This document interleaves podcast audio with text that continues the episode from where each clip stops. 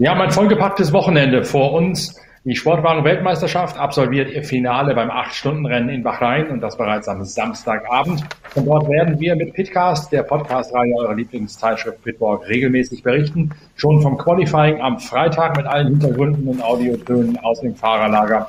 Und dazu natürlich auch mit der großen Rennanalyse, wenn das 8-Stunden-Rennen bei Dunkelheit auf der Insel im Persischen Golf zu Ende gegangen ist. Dazu schauen wir auf die Rallycross-Weltmeisterschaft, die ihrerseits das Finale auf dem Nürburgring bestreitet. Das haben wir mit Pitcast ja bereits vorbereitet in einer ganzen Themenreihe, einer Themenwoche mit insgesamt vier Podcasts, wo wir hinter die Kulissen der Rallycross-Weltmeisterschaft blicken und wo wir auch einige der Hauptakteure, beispielsweise Markus Grönholm, Gunnar Schischeri oder Teamchef Kenneth Hansen, sowie natürlich Weltmeister Johann Christopherson aus Schweden zu Wort kommen lassen. Und dann überstrahlt natürlich der Formel 1 Grand Prix von Brasilien alles. Der vorletzte Durchgang der Weltmeisterschaft. Eine Woche drauf geht's dann schon direkt weiter in Abu Dhabi. Ein neues Rennen, davor allerdings ein echter Klassiker, auf den wir jetzt schauen, gemeinsam mit Inga Stracke, der Formel 1 Reporterin der Zeitschrift Pitwalk. Die Strecke von Interlagos, sie heißt so, weil sie zwei, zwischen zwei Seen liegt, am Stadtrand von Sao Paulo. Ein Samba links herum, weil man wiederum gegen den Uhrzeigersinn fährt. Und auch sonst hat die Strecke einiges zu bieten, einige spektakuläre Kurven, eine, eine Arena-artige Start- und Zielgerade, die durch eine Senke hindurchführt und in eine Überhöhung hineinmündet. Und dazu wieder mal das ungewöhnliche Rennformat mit einem Sprintrennen vor dem eigentlichen Hauptrennen am Samstagabend. Also Inga, man muss sich immer noch an dieses neue Format der Sprinterei gewöhnen. Ja, man muss sich dran gewöhnen, man muss es auch mögen. Also es ist wirklich nicht jedermanns Sache. Ich bin immer noch so ein bisschen hin und her gerissen. Äh, eigentlich wertet es natürlich das Rennwochenende auf, vor allem für diejenigen, die sich drei Tagestickets kaufen. Da ist einfach der Freitag aufgewertet mit ähm, Action, mit richtiger Action, nämlich der Quali, der Samstag eben mit dem Sprint und der Sonntag dann als Hauptrennen. Aber auf der anderen Seite glaube ich so das Gefühl, dass bei aller Begeisterung die Formel 1 immer noch so ein bisschen an der Findung ist, wie man das wirklich am allerbesten gestaltet und auch wie man die Punkte vergibt. Und es gibt ja auch durchaus kritische Stimmen. Max Verstappen ist zitiert worden mit den Worten, das sei eigentlich kein Formel-1-Element. Ja, also die, ich sage ja, die einen mögen es, die anderen hassen es. Äh, dazwischen gibt's nicht so wirklich viel. Das ist echt interessant und ähm, ja, mal gucken, was die Formel 1 daraus macht. Ich habe wirklich das Gefühl, dass sie da noch am Arbeiten sind ähm, um, um mit jedem Mal, wo sie es machen, und das ist ja eigentlich toll, ja, das zeichnet sie ja auch aus, äh, mit jedem Mal, wo sie es machen, was draus zu lernen, zu verbessern, ihre Schlüsse zu ziehen und dann weiterzumachen, um es nochmal weiter zu verbessern. Sao Paulo, Interlagos ist einer der atmosphärisch dichtesten Grand Prix überhaupt. Eine Stimmung wie in einem Fußballstadion, maßgeblich verbreitet von diesen steil aufragenden Tribünen oder genauer gesagt natürlich von den Fans, die auf diesen steil aufragenden Tribünen gegenüber der Boxengasse und damit auch gegenüber des Pressezentrums sitzen. Die peitschen da die Fahrer wie, wie äh, Fans in der Südkurve nach vorne und feuern sie richtig an, als seien dort tatsächlich Fußballer am Werk. Ja, das ist eine sensationelle Stimmung. Allein schon, wenn man ähm, vormittags oder früh an die Strecke hinkommt und dann dieses ist wirklich diese Berg- und Talbahn zwischen den Seen, du hast ja schon gesagt, da sieht und dann dann dann hörst du die Sammel Samba trommeln und rund um die Rennstrecke, die sind ja fast schon wie die Japaner, dass sie dann teilweise wirklich rund um die Rennstrecke stundenlang anstehen, um da reinzukommen und ein ein ein, ein gelebter Fan-Enthusiasmus, der natürlich zu Zeiten der, der großen brasilianischen Fahrer noch mal 30 Ticken mehr war, ist ganz klar. Aber wir haben ja jetzt wieder einen Brasilianer im Feld. Ne? Du weißt, wir haben einen Brasilianer, der antritt. Ja, weil einige Teams umbesetzt haben, teils aus der Not heraus, teils natürlich, weil sie ihren Freitagsfahrern, ihren Entwicklungs- und Testpiloten die im Reglement verankerte Chance geben müssen und möchten, auch nochmal am Freitag zum Einsatz zu kommen. Nee, nee, der Brasilianer nee, nee, nee. der ist einer von denjenigen, Nein. Da habe ich sich nachrücken? Ich, nein. Muss ich leider enttäuschen. Ist ein Weltmeister. Mehrfacher Weltmeister. Ja. Ja, nun komm. Ich habe keinen Schimmer. Siebenmaliger Weltmeister. Ich habe keinen Mercedes. Siebenmaliger Weltmeister, fährt Mercedes und ist Brasilianer. Lewis Hamilton, Ehrenbürger von Brasilien. Jetzt bin ich einer von euch, hat er gesagt. Äh, eine sehr neue Entwicklung, die sich an diesem Wochenende zugetragen haben muss, weil sie an nein, mir nein, vorbeigegangen ist, als ich in Bahrain bin und nicht so tief mich mit dem Thema Wahlbrasilianer und Ehrenbürgerschaft beschäftigt habe. Das kam schon irgendwie, ich glaube Anfang des Jahres, nein, das kam letztes Jahr als er die, die brasilianische Fahne rausgerissen hat, ich glaube sogar aus dem Cockpit, so wie Ayrton Senna und immer wieder gesagt, wie Senna sein Vorbild ist. Und da haben die Brasilianer ihm letztes Jahr schon die Ehrenbürgerschaft angeboten und jetzt ist er halt wieder zurückgekehrt nach Brasilien und hat das offiziell wohl verliehen bekommen. Spannender als das und spannender als die Reservefahrer ist, ist die Frage, wie geht's Lando Norris? Der hat sich nämlich eine Lebensmittelvergiftung eingefangen und muss zumindest am Freitag aussetzen, wird ersetzt durch Nick de Vries das ist damit der Fahrer, der für die Hälfte aller Teams schon gefahren ist in diesem Jahr als so eine Art Edelreservist. War ja bei Williams schon im Einsatz und jetzt vertritt er eben bei McLaren Lando Norris, der darauf hoffen muss, dass er rechtzeitig wieder fit wird, um im Quali-Rennen überhaupt zugelassen zu werden. Ja, ich finde das sehr spannend. Zeitweise hatte man ja immer den, den Edelersatz Nico Hülkenberg, aber der ist irgendwie seit seinem Einsatz zu Saisonbeginn, als Sebastian Vettel ähm, ausgefallen ist wegen Covid, ist Nico Hülkenberg mehr Fernsehkommentator als Rennfahrer. Dafür ist jetzt wirklich, wie du sagst, Nick de Vries irgendwie in jedem Auto gefühlt. Und ähm, ich habe aber schon eine Nachricht von McLaren bekommen. Ähm, er, also es ist eine ver, ver, ver, vermutete Lebensmittelvergiftung. Er ist zu Hause im Hotel, ruht sich aus und das Team erwartet ihn, aber morgen schon wieder zurück an der Rennstrecke. Ja, so eine Lebensmittelvergiftung ist ja ich will nicht sagen Standard, aber kommt bei Formel 1-Fahrern häufig vor. Und die sind ja auch hart im Nehmen. Die lassen sich davon normalerweise nicht umwerfen. Ich erinnere an ein Rennen in Fuji, wo Mark Webber auch mal, wie er mir sagte, einen schlechten Thunfisch gegessen haben muss und dann während des Rennens in seinen Helm erbrochen hat, aber das Rennen trotzdem oh. zu Ende. Oh. Kopfkino. Bäh. also, äh, ja, also äh, immer mal wieder, haben wir immer mal wieder und ähm, Vielleicht hat er sich aber auch gar nicht in Brasilien zugezogen schon, sondern schon irgendwo vorher. Sebastian Vettel zum Beispiel, der ist, glaube ich, wenn ich das richtig sehe, zwischen Mexiko und jetzt dem Brasilien Grand Prix gar nicht heimgeflogen, also nicht zurück in die Schweiz. Mit Sicherheit hat da auch sein Umweltbewusstsein mitgespielt, dass er eben nicht nochmal zusätzlich durch die Gegend fliegen wollte. Da ist er ja schon sehr achtsam. Und der war in Chile beim Wandern in den Bergen. Super spannend. Gab's coole Fotos in den Social Media. Ähm, natürlich nicht seine, weil ähm, er postet ja nicht, aber offenbar haben, waren da Leute mit dabei, die fleißig gepostet haben. Ich habe schon gesagt, die Strecke in Sao Paulo, auch vom Layout und von der Art, wie sie gestaltet, geschnitten ist, sehr, sehr anspruchsvoll mit vielen spannenden, kniffligen Passagen. Absolut. Vollgasanteil 72 Prozent der Rundenzeit. Zweitschnellste Rundenzeit des Jahres hinter dem Red Bull Ring. Rundenrekord im Rennen Valtteri Bottas von 2018. Dann, du hast es schon gesagt, es geht links herum im Samba. 800 Meter über dem Meeresspiegel nach Mexiko-Stadt, 1500 Meter hoch, der zweithöchste äh, äh, Austragungsort hier im Rennkalender. Und ähm, wenn wir jetzt noch richtig auf die Strecke eingehen und hier wieder ein kleines Dankeschön an Mercedes, aus deren Press Release ich viele dieser Informationen dankenswerterweise entnehmen kann. Aber es ist ja auch gut, wenn die von der Technikseite hier einem so ein bisschen noch Informationen geben. Sektor 1 und Sektor 3 brauchen wenig Luftwiderstand, weil sie lange Geraden haben. Mittelsektor, kurvenreich, braucht, braucht hohen Abtrieb. Das heißt, es ist wieder mal ein Kompromiss gef gefragt und zwar ganz, ganz deutlich. Es muss ein Gleichgewicht gefunden werden, damit man eben auf den Geraden und im Kurventeil konkurrenzfähig ist. Ähm, Vollgaspassage 1,2 Kilometer. Hm, die ist äh, zwischen Ausgang von Kurve 12 und Bremszone für Kurve 1. Und diese Vollgaspassage hat tatsächlich einen Höhenunterschied von 33 Metern.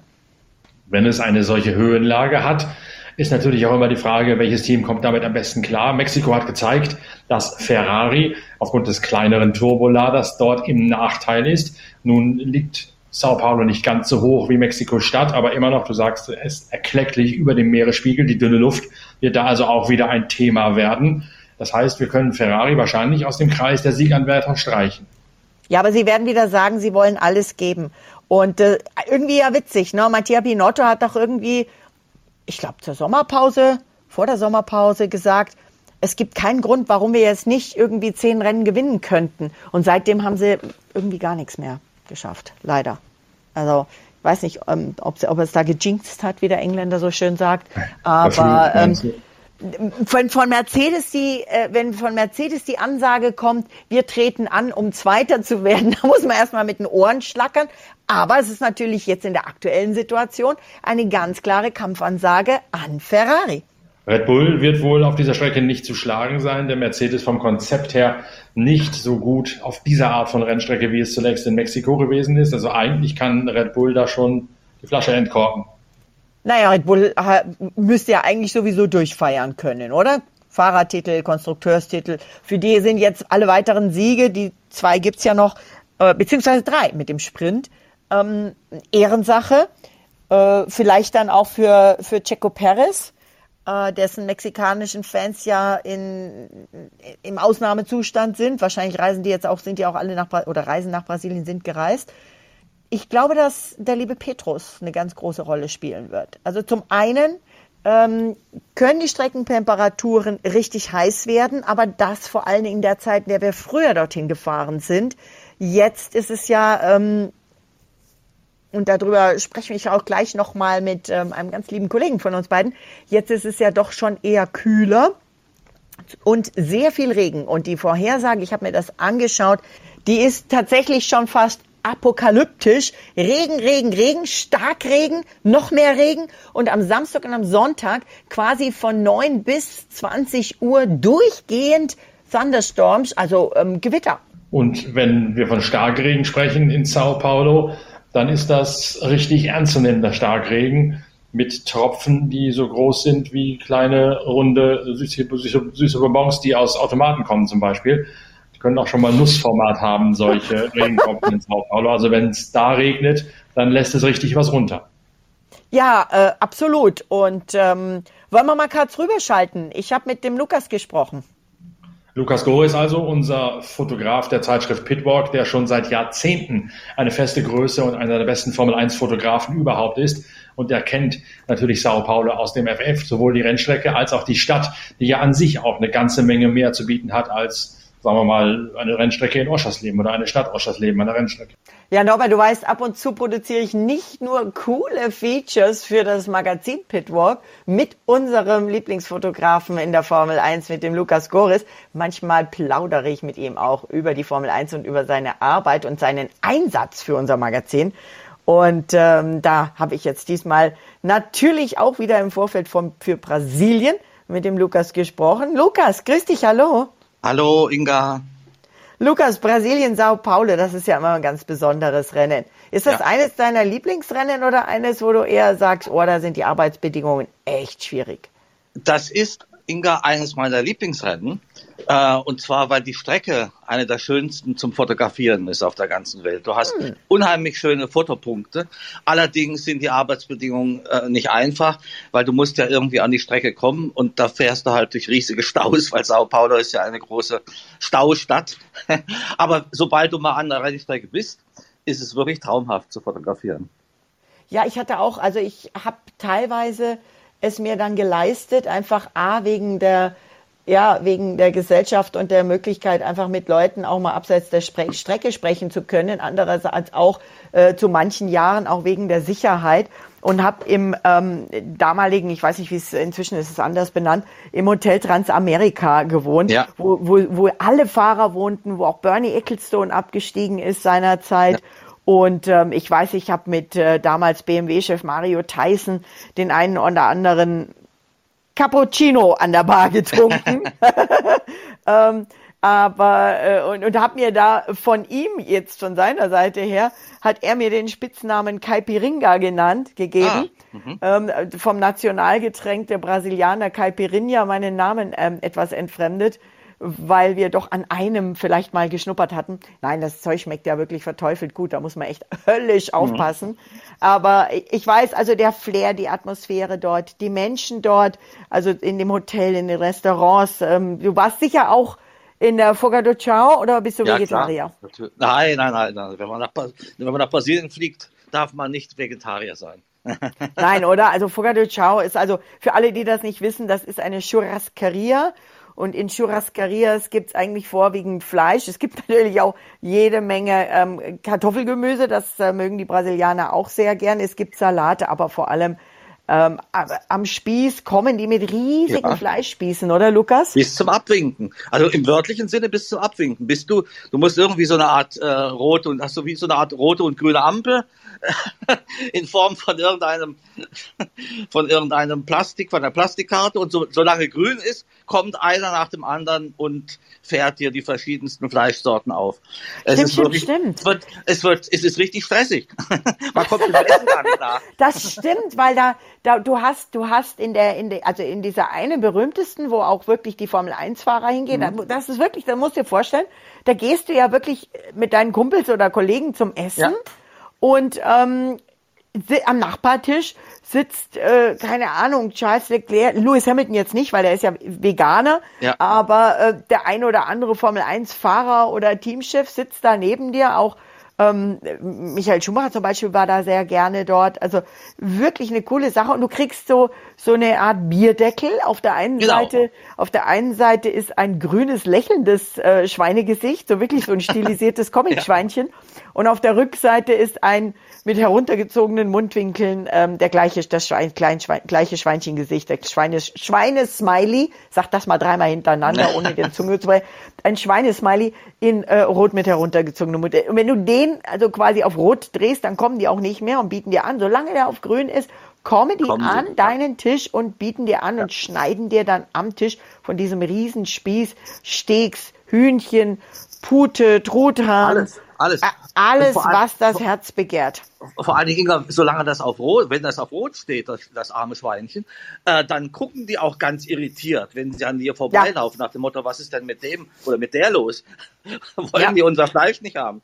Der Brasilianer an sich ähm, futtert dann offensichtlich wirklich, es ist quasi all you can eat, aber ja. eben nicht am Buffet, sondern die kommen zum Tisch. Richtig. Aber wir wollen ja, ja, nicht nur über das Essen reden, auch wenn das hervorragend Ich habe auch schon hervorragendes Sushi in Sao Paulo gegessen. Erste ja, Sahne, richtig lecker. Absolut. Sogar im, im, im, im Supermarkt dort. Ja, Also ähm, kulinarisch definitiv eine Reise wert. Hm, Sao Paulo selbst ab und an auch phasenweise ein bisschen unsicher, gerade zu oh, fahren. Ja. Ich bin also nie gern alleine mit dem Auto da rumgefahren. Ich hatte immer jemand dabei, teilweise wirklich über mehrere Jahre, weil er im gleichen Hotel wohnte, den Marc Sura. Dank mhm. an dich, Marc, an dieser Stelle, der ähm, dann auch gefahren ist, was ich sehr toll fand, mhm. äh, weil er doch mal vielleicht ein bisschen schneller irgendwie um die Kurve kratzen kann als ich. Und ähm, das ist ja auch ein relativ kurzer Weg von dem Transamerika dann an die Rennstrecke und oben an der Rennstrecke. Ähm, sensationell. Der Blick, wenn du ankommst über diese Berg- und Talbahn ja. zwischen den Seen Interlagos, so genau. heißt sie ja auch. Und dann die Samba-Stimmung, die sind ja mit ihren Samba-Trommeln auf den Tribünen. Ja. Da ist eine gigantische Atmosphäre. Richtig, richtig, richtig. Hast du denn Lieblingspunkte, wo du da stehst? Naja, es, es, es, gibt mehr, es gibt eigentlich mehr Punkte, als man Zeit hat zu fotografieren. Natürlich das Senna S, die Kurve 1 und 2, da hast du verschiedenste äh, Möglichkeiten, äh, eigentlich schon mehr Möglichkeiten, als du auf manchen anderen Strecken im Ganzen hast. Ähm, also das ist auf jeden Fall eine der, der, der wunderbaren Geschichten. Dann die, die Kurve 9, äh, da hast du, da machst du wunderbare Close-ups von den von den Autos, äh, teilweise im Vordergrund und Hintergrund Gras, wo du nur ein bisschen bisschen den Helm oder den Überrollbügel vom Fahrer siehst. Dann äh, gehst du weiter in die, was ist das, die Kurve 13 hinten. Da kannst du da hast du, machst du Mitzieher, wo im, im Hintergrund der Himmel zu sehen ist. Wenn du es von der anderen Seite machst, hast du im Hintergrund äh, die gesamte Stadt Sao Paulo. Also das ja. ist ein, ein Fest, ein Fest für die Fotografen. Interlagos ist eine traumhafte Strecke für die Fotografen.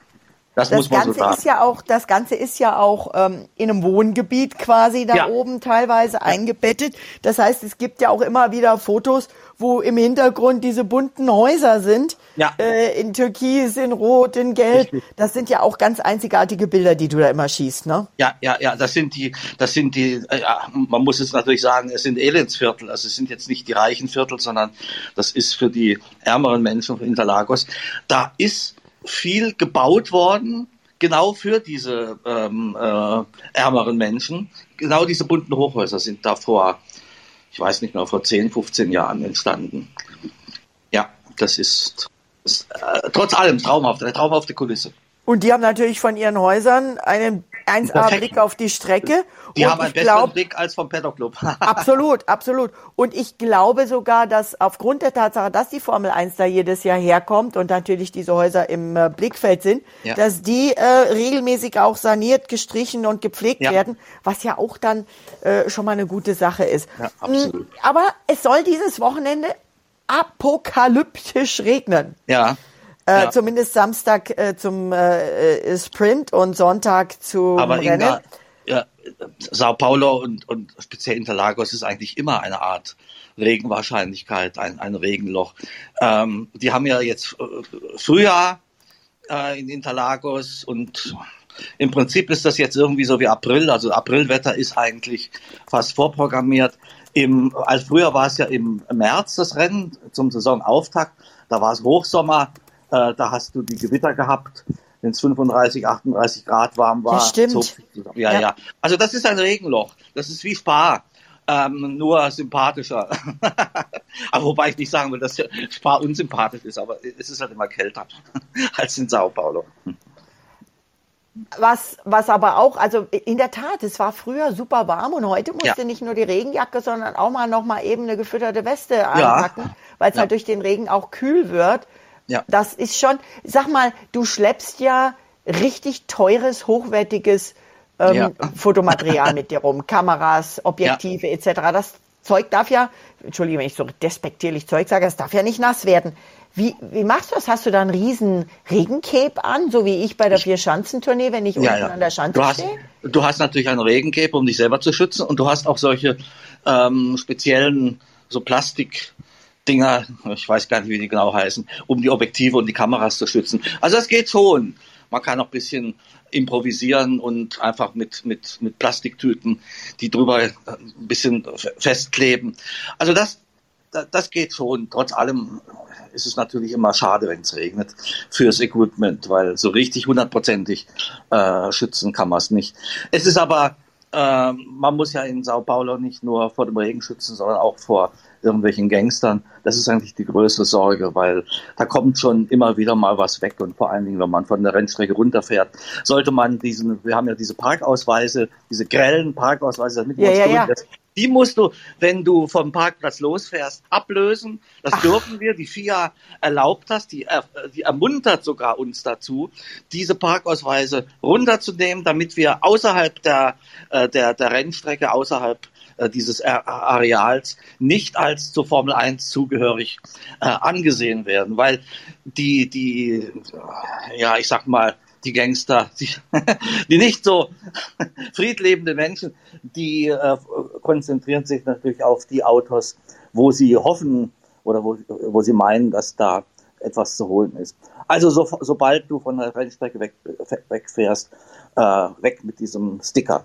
Was aber nicht ganz so einfach ist, ich weiß das nämlich, weil meiner von Monza, der klebt immer noch an meiner Windschutzscheibe, ja, weil auch. ich krieg den kaum ab. Das ja. heißt, der Trick ist Folie. Ähm, du kriegst ja, eine Folie. Das, ach, das darfst du da, weil das darfst du ja normalerweise nicht. Du, in Sao Paulo darfst du es. Aha. Na dann äh, kann man sich da auch, äh, ich weiß, dass die Fahrer und Teams haben teilweise auch Polizeieskorten und der Tipp ja. äh, gilt immer schon seit vielen Jahren, nicht an der roten Ampel da oben irgendwo Nein. stehen bleiben, sondern durchfahren, ja. soweit du kannst und kein Stau ist.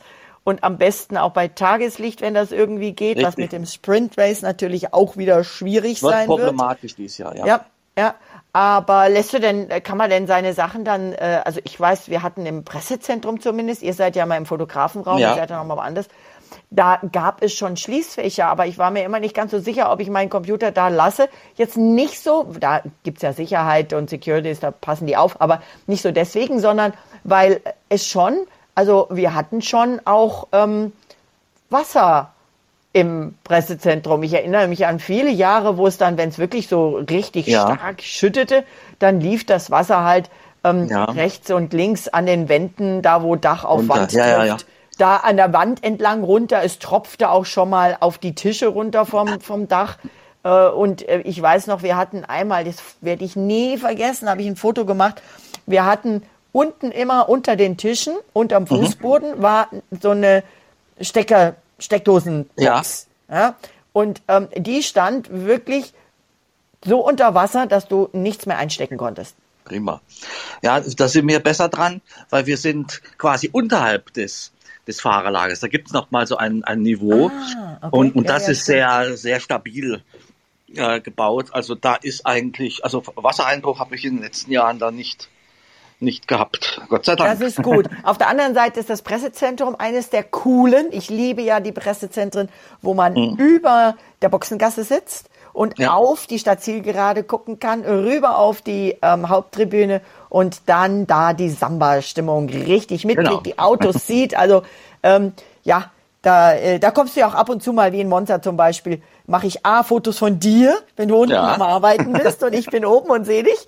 Ähm, und manchmal äh, äh, kommst du ja auch hoch und darfst von oben fotografieren. Ja, ja absolut, ja, ja. Lukas, vielen lieben Dank dir. Gerne, Inga. Und ähm, ja, Boa Dia, wie man in Sao Paulo okay. sagt. Ich hoffe, ich habe es richtig ausgesprochen. Atelogo heißt, glaube ich. Bis bald. ciao, ciao, Inga. Ja, da hat der gute Lukas Goris, der Fotograf unserer Zeitschrift Pitwalk, eigentlich sehr schön zusammengefasst, was den Charme, teilweise auch den morbiden Charme von der Rennstrecke in Sao Paulo ausmacht.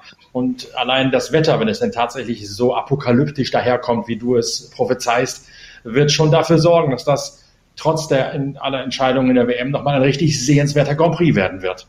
Ja, das wird spannend. Das wird richtig. Also ist, Sao Paulo ist einfach immer gut für Action. Ich sag nur, ist this Glock? Ist this Glock?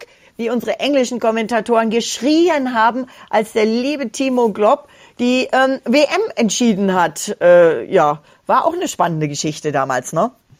Was Timo Glock heute noch nachhängt, dieses denkwürdige Rennen, als Felipe Massa in Schalke 04 Manier sich mal kurz als Weltmeister gewähnt hat solange bis dann Lewis Hamilton in der vorletzten oder letzten Kurve Glock überholen hat können, weil Glock mit seinem Toyota auf Slicks unterwegs war und er das Auto schlicht auf, schlicht auf der Straße nicht mehr halten konnte, der kaum mehr den Berg hochkam bei der Anfahrt zur letzten Kurve und Hamilton mit seinen richtigen Regenreifen einfach an ihm vorbeigeflogen ist und dadurch den entscheidenden Platz gut gemacht hat, um Massa, der schon im Ziel war, dessen Familie und Team sich schon jubelt in den Armen lag, den Titel doch noch zu entreißen. Timo Glock kriegt heute noch Shitstorms, Hate Speeches im Internet und, und Beleidigungen in allerschärfster Form, weil manche Leute noch immer nicht wahrhaben wollen, was für Fachleute das Offensichtliche ist, nämlich dass es nicht Glocks Schuld und schon gar nicht Glocks Absicht gewesen ist, sondern der konnte einfach nicht anders mit seinen Slicks bei diesem Regen da den Berg hochzukrebsen, wie ein Auto bei euch in den Alpen mit Sommerreifen im Winter. Das ist halt so. Und trotzdem gibt's immer noch, und das ist ein Thema, was wir vielleicht auch aufgreifen sollten, diese Anfeindungen von Timo Glock, vor allen Dingen von den sogenannten Keyboard Warriors, denen ja gerade die Formel 1 ziemlich offensiv den Krieg erklärt. Also den Leuten, die daheim vorm Rechner an den sozialen Netzwerken sitzen und sich dann ereifern, weil sie meinen, sie könnten sich in die Lage hereinversetzen, aber in Wahrheit eben nicht tief genug drinstecken und solche Zusammenhänge dann nicht mehr erkennen. Sei es, ob es äh, Freizeitgamer sind, die meinen, wenn es am Computer geht, dann muss es ja draußen auf der Rennstrecke auch gehen. Sei es, ob es einfach nur tatsächlich Leute sind, die nach dem Bundestrainer-Symptom agieren, die also genau wie die Deutschen bei der, bei der WM alles besser wissen als Hansi Flick, das gegebenenfalls auch in der Formel 1 für sich in Anspruch nehmen. Aber genau diesen Hate Speechern, wenn das, wenn das ein deutsches Wort ist, genau diesen Internet-Trollen hat man jetzt den Kampf angesagt. Erstens haben sowohl Lewis Hamilton als auch Max Verstappen gesagt, das muss aufhören mit dieser Art der Polemisierung. Und dann hat Mohammed bin Sulayem der FIA-Präsident gesagt, dem rücken wir jetzt mit künstlicher Intelligenz zu Leibe, mit verschiedenen Programmen, mit denen wir genau nachverfolgen werden, wer da solche Tiraden ablässt und dann werden wir das Ganze verfolgen und auch ahnden. Ja, und wenn jemand wie die Formel 1 das sagt, dann werden die das auch machen. Und vor allen Dingen geht es ja dann nicht nur um Formel 1. Wenn äh, der FIA-Präsident das sagt, dann kann sich das ja auch auf alle Rennserien ausweiten. Und ich finde es eine gute Sache, wenn man das so macht. Vielleicht kann man da ja auch die einen oder anderen schlauen Köpfe eben äh, noch mit hernehmen, die ähm, auch bei den Teams vielleicht arbeiten. Und äh, vielleicht, oder ich hoffe, dass man da was bewegen kann, dass es sich bessert und dass dann andere Sportarten, andere Leute, Institutionen, Künstler, Schauspieler, whatever, dann letztendlich auch davon profitieren. Also mir tut einfach immer Thema Mental Health der Nicolas Latifi einfach leid. Ich finde, er ist kein schlechter Fahrer und ähm, er ist nicht schuld. Er kann nichts dafür, wie die WM letztes Jahr ausgegangen ist. Und das wird wieder hochgekocht werden, wenn wir dann nächste Woche nach Abu Dhabi kommen. Aber jetzt sind wir erstmal in Brasilien und jetzt hat jemand, jetzt wird erstmal für Geld gesorgt. Zum einen ähm, der Michael Schumacher Weltmeister Ferrari von 2013. Weißt du, was der erzielt hat? Der hat den höchsten Betrag ever bei Sotheby's in Genf erzielt. Der F2, Entschuldigung, F2003, nicht 13. F2003, mein Fehler. Ich habe mich in eine, eine Zahl verwechselt. Also, der F2003 GA, GA, Chassis 229 hat 14,7 Millionen eingebracht. Mit Abstand das teuerste Rennauto, das jemals versteigert, jemals den Besitzer gewechselt hat. Aber ich garantiere dir eins, wenn der jetzige Besitzer das Auto irgendwann einmal weiterverkauft, dann wird er dann mit trotzdem noch Gewinn gemacht haben, weil der, der Wert wird weiter und weiter steigen. Mit Sicherheit. Also das ist, äh, wer das hat, der hat da wahrscheinlich eine Investition getätigt, getätigt. Der wird da auch damit nicht äh, mal eben ein paar Runden auf der Nordschleife drehen wollen und sich das Ding versemmeln, sondern das wird wahrscheinlich täglich poliert und ähm, umsorgt und umhegt. Ich, ich habe mal voraus, versucht rauszufinden, es wird nirgends gesagt, wer ihn gekauft hat und wo er hingeht. Ob der mal, ob der wieder irgendwie in die Emirate oder zu den Saudis geht, wer weiß das schon. Naja, solche Sammler halten sich natürlich gerne bedeckt. Aber ich könnte mir auch vorstellen, dass das ein Enthusiast ist, der das Ding nicht nur sich hinstellt und auf die Wertsteigerung baut, sondern der damit beispielsweise auch bei den Ferrari Mondiali oder bei diesen Festspielen im Kundensport, wo ja auch historische hm. Autos eingesetzt und, und von mehr oder weniger kundiger Hand gefahren werden, mit an den Start geht. Wenn man solch eine Preziose hat, dann möchte man sie gerne auch in dem Umfeld zeigen. Ja, also das natürlich. Äh, übrigens, der bisherige Rekord für das teuerste Rennauto war auch ein Schumacher Ferrari, der F2001. Und der wurde 2017 für 6,35 Millionen Euro verkauft. Aber nicht nur Autos werden verkauft, auch Fotos beziehungsweise Plätze für Fotos. Du und ich oder auch das Magazin Pitwalk, wir können auf Sebastian Vettels Helm in Abu Dhabi beim Finale mitfahren, The Last Race. Weil er anbietet, sich dort verewigen zu können gegen einen Obolus. Ganz genau, das aber natürlich als äh, Spende. Ähm, und zwar, Sebastian Vettel haben wir ja schon in unserer Nachhaltigkeitsgeschichte im Magazin Pitwalk äh, ausführlichst drüber berichtet.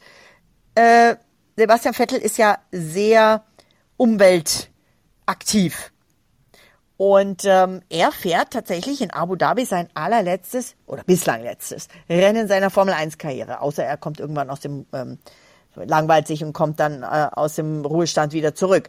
Aber er versteigert Fotoplätze auf seinem Formel 1 Helm. Also es gibt eine Internetseite, da können Fans ihr Foto hochladen und es sind 1000 Plätze auf diesem Helm und da kann man für bieten. Mindestgebot 50 Euro, das ist der finale Helm, so heißt das Ding. Höchstgebot aktuell? Was glaubst du, wo es liegt? Ich habe keine Ahnung, jedenfalls deutlich über 50. 70.000 im Moment. Steigend, Tendenz steigend.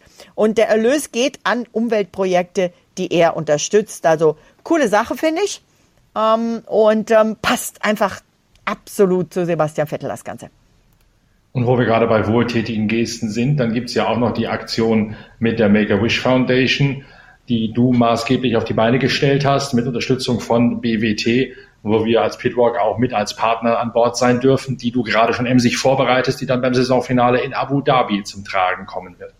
Ganz genau, Pressemitteilung geht raus. Ähm, das Pitwalk-Logo haben wir wunderbar auf Einladung und auch auf unserer Red Carpet Wall platziert. Herzlichen Dank auch eben an, an dich und das Pitwalk-Team äh, dass äh, da ihr seid quasi offiziell Mediapartner, der einzige Mediapartner Deutschlands sozusagen.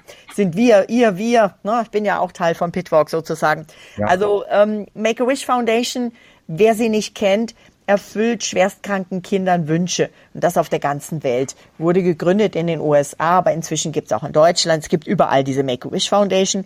Und wir haben tatsächlich einen Jungen, dem äh, die Make-A-Wish Foundation ähm, Abu Dhabi ähm, aus Pakistan einfliegt, dessen größter Wunsch war, einmal beim Formel-1-Rennen zu sein. Jetzt ähm, fliegen wir den quasi aus Pakistan ein zum Rennen. Ich krieg von der Formel 1 Fahrerlagerpässe für ihn und ich nehme mal an, da kommt der Papa mit und ein Übersetzer. Und ähm, ja, der wird das Rennen genießen können. Wir erfüllen aber auch andere Wünsche mit dem Geld, was wir zusammen äh, kriegen. Und am Donnerstag in Abu Dhabi im Conrad Abu Dhabi Etihad Towers in diesen berühmten Türmen, Fünf-Sterne-Hotel. Die ähm, haben uns eingeladen, dass wir dort die Veranstaltung machen dürfen. Es gibt einen Abend mit Arabian Flair. Das heißt, wir sitzen quasi wirklich auf so arabischen Sitzkissen im, auf dem Strand, auf, auf, auf Teppichen. Und ähm, dann wird eben auch versteigert. Wir haben Original-Ölbilder von Armin Flossdorf, der Ferraris, McLarens, Mercedes, Red Bulls, alle möglichen Autos malt. Wir haben jede Menge original unterschriebene Porträt-Fotomontagen der Formel-1-Fahrer. Ähm, wir haben ähm, von Jens Munser, der die Vettelhelme unter anderem designt, haben wir Überraschungsdesigns, die er mitbringen wird, irgendwelche Helmdesigns, bin schon ganz gespannt. Schubert, Mini-Helme, also alles Mögliche, jede Menge Sachen. Und natürlich BWT ist unser äh, Sustainability, unser Nachhaltigkeitspartner, um einfach dieses Sip by Sip weg mit den Plastikflaschen noch mehr, und es passt ja auch so wunderbar zu Kindern, ne, äh, noch mehr äh, einfach bekannt zu machen, und äh, es gibt die richtig, richtig coolen, nagelneuen BWT-Trinkflaschen, die man sich überall immer wieder auffüllen kann und eben hunderte von Plastikflaschen übers Jahr damit spart. Die sind sowas von knallepink, das hast du noch nicht gesehen. Zu diesem Thema werden wir dann in der kommenden Ausgabe der Zeitschrift Pitwalk natürlich was bringen, sowohl zur Make-A-Wish Foundation und den Hintergründen der Veranstaltung in Abu Dhabi. Dann gibt's aber auch von dir, Inga Stracke, formuliert eine ganz besondere Geschichte von hinter den Kulissen des Alpine Werksteams, wo ja Fernando Alonso noch unterwegs ist. Und da bin ich auch schon gespannt, was dabei rauskommen wird für die nächste Ausgabe der Zeitschrift Pitwalk, die ja noch vor Weihnachten in den Handel kommen wird. Und Weihnachten ist ja auch schon bald, also mit der Geschichte wird es dann auch höchste Eisenbahn. Ein Blick empfiehlt, empfehle ich allen Fans äh, an diesem Wochenende auf den Seitenkasten beziehungsweise den Luftteiler der, der beiden Ferrari, denn da steht drauf Ciao Furia. Das ist ein Nachruf an Mauro Forghieri, der in dieser Woche im Alter von 87 Jahren nach schwerer Krankheit verstorben ist. Er war einer der Hauptdarsteller in der erfolgreichen Ära von Ferrari in den 70er Jahren, hat mit gerade mal 27 Jahren und mit einer Brille auf der Nase, deren Gläser so dick wie Flaschenböden waren, von Enzo Ferrari die Verantwortung für die Motorsportabteilung, also für das Rennteam zugeteilt bekommen und war mit seinem temperamentvollen Charakter, aber gleichzeitig auch seinem unglaublichen technischen Verständnis als früher schon Sohn eines der fähigsten Mechaniker der Scuderia Ferrari, ein maßgeblicher Eckpfeiler des Aufstiegs in einer höchst erfolgreichen Ära von Ferrari. Dieser Mauro Forghieri ist jetzt also gestorben und Ferrari gedenkt an diesem Wochenende seiner. Ich weiß, Giorgio Piola zum Beispiel, den kennst du ja auch, ein, ein ganz begnadeter technischer Zeichner und Designer. Der kommt auch zu meiner Make-A-Wish Foundation äh, Veranstaltung und ähm, wir werden wahrscheinlich von ihm ein paar seiner ähm, echt, echt coolen Insight-Informationen bekommen, aber auch Bücher, die er rausgebracht hat. Und er hatte mir geschrieben, wir wollten eigentlich telefonieren diese Woche, er hat mir geschrieben, nein, ich kann nicht, ähm, ich muss zur Beerdigung.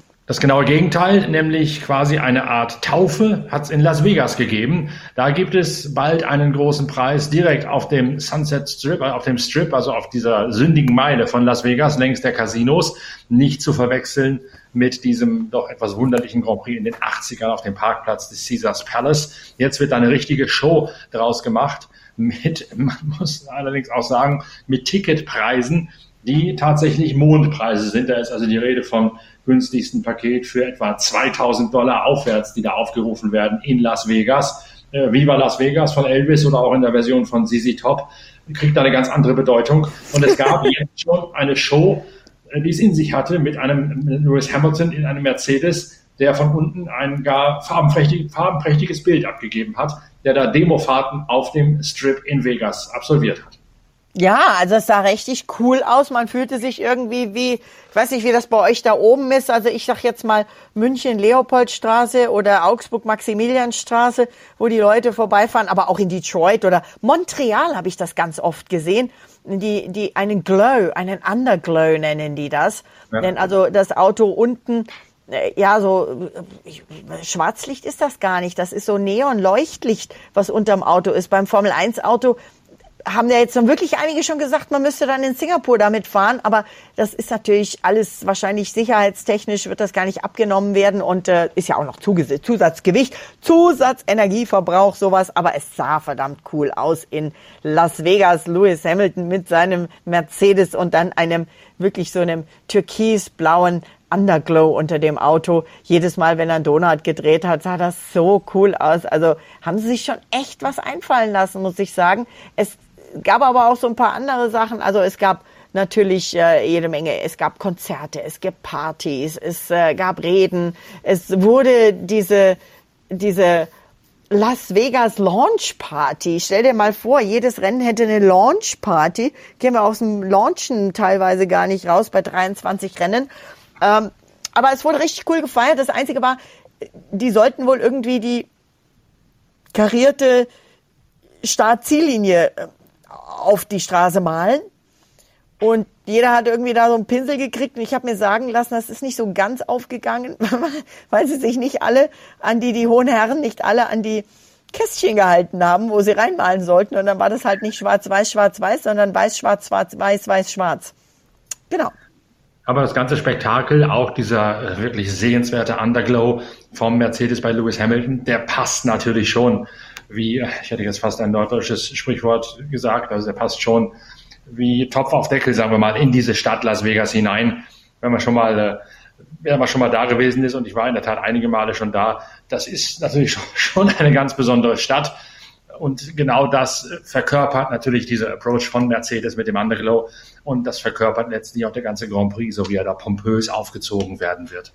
Ja, das wird eine Hammer-Show. Also ähm, ich bin auch gespannt, ob dann die diversen äh, Shows, die ja für die Las Vegas ja auch, ich, ich würde da allein hinfahren, um mir einfach diese Shows anzu, ich muss nicht ins Casino und, und das Ganze. Ich bin, ich war, muss ehrlich gestehen, ich war noch nie dort. Ich bin aber mal direkt drüber geflogen und allein das drüberfliegen war echt so krass. Ja, Schau für sich mit den Hochhäusern, die einem da ins Flugzeug entgegenragen. Ja, ja, unglaublich. Ähm, und äh, also ich würde allein für die Shows hingehen und äh, Cirque du Soleil und ich weiß nicht, was es alles da gibt. Und ähm, bin gespannt, was, was die sich da alles einfallen lassen, um, um dieses Formel 1 Happening, denn das, das ist es. Also es wird mehr Happening, mehr Show als Rennen sein. Das, da müssen wir uns auch drüber im Klaren sein. Aber das ist ja nichts Schlechtes. Das muss nichts Schlechtes sein.